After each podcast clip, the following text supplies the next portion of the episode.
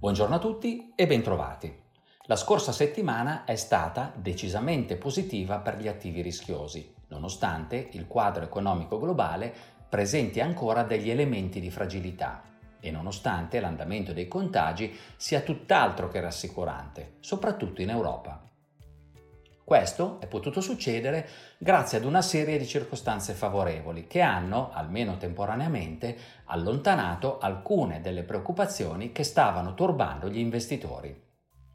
Innanzitutto, negli Stati Uniti il presidente Trump si è rapidamente ripreso dal contagio e lunedì ha lasciato l'ospedale. Inoltre, sempre in America, c'è stato qualche spunto di ottimismo per il buon esito dei negoziati tra democratici e repubblicani sullo stimolo fiscale che entrambi vorrebbero erogare. Le posizioni sono molto distanti sulla dimensione e sulla composizione della manovra di bilancio, ma i due partiti sembrano aver trovato una possibile area di compromesso iniziando a ragionare su un piano fiscale meno ambizioso ma più mirato, che potrebbe essere approvato in tempi brevi.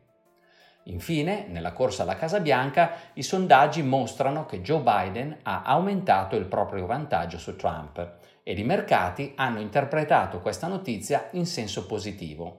Non tanto perché lo preferiscono come presidente, questo non è ancora chiaro, ma perché una sua netta affermazione allontanerebbe uno scenario sicuramente preoccupante, quello di una sua vittoria di misura, che potrebbe essere contestata da Trump con la prospettiva di un lungo periodo in cui non sarebbe possibile proclamare il vincitore. Qualche piccola schiarita è arrivata anche dal fronte della Brexit. I colloqui sono tesi ma proseguono e gli investitori mostrano crescente fiducia che un qualche tipo di accordo verrà infine raggiunto. Ecco allora che particolarmente brillanti sono stati la scorsa settimana i listini azionari. In America più 3,8% per l'indice Standard Poor's 500 e più 4,6% per il Nasdaq. Altrove l'indice Eurostox 50 è salito del 2,6%, il FTSE MIB del 2,8%, il Nikkei giapponese del 2,6%. Ottimo andamento per le borse dei paesi emergenti, con l'indice MSCI Emerging che chiude la settimana a più 3,8%. Movimenti a rialzo anche per le materie prime, con il petrolio Brent a più 9,1% e per l'oro, che chiude a più 1,6%. Registriamo inoltre il buon andamento delle valute dei paesi emergenti, che si sono mediamente apprezzate rispetto al dollaro.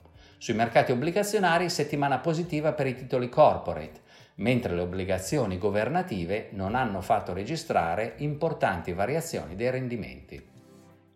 Per concludere, questa settimana vedremo i dati sulle vendite al dettaglio e sulla produzione industriale negli Stati Uniti. Vedremo l'indice che misura le prospettive dell'economia in Germania ed i dati sull'import-export cinese, con particolare attenzione al saldo commerciale con gli Stati Uniti. Scopriremo presto se il ritrovato ottimismo sarà duraturo o se nuove e vecchie preoccupazioni torneranno a turbare gli investitori ma nel frattempo godiamoci questa fase positiva. Io vi ringrazio per l'attenzione, vi saluto e vi do appuntamento alla prossima settimana.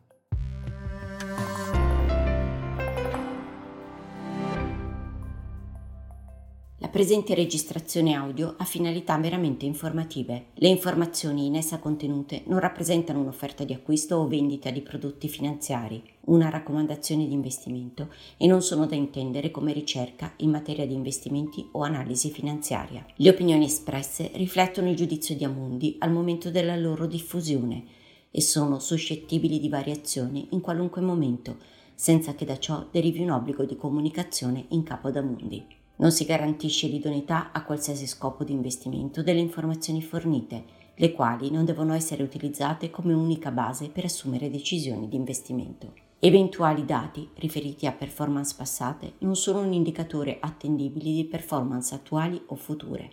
Investire comporta un sostanziale grado di rischio. L'investitore, prima di qualunque investimento, è tenuto a prendere attenta visione della documentazione relativa allo strumento finanziario oggetto dell'operazione, la cui sussistenza è disposta dalla normativa vigente. Le informazioni contenute nella presente registrazione audio non sono dirette alle US person così come definite nel US Regulation Act della Securities and Exchange Commission.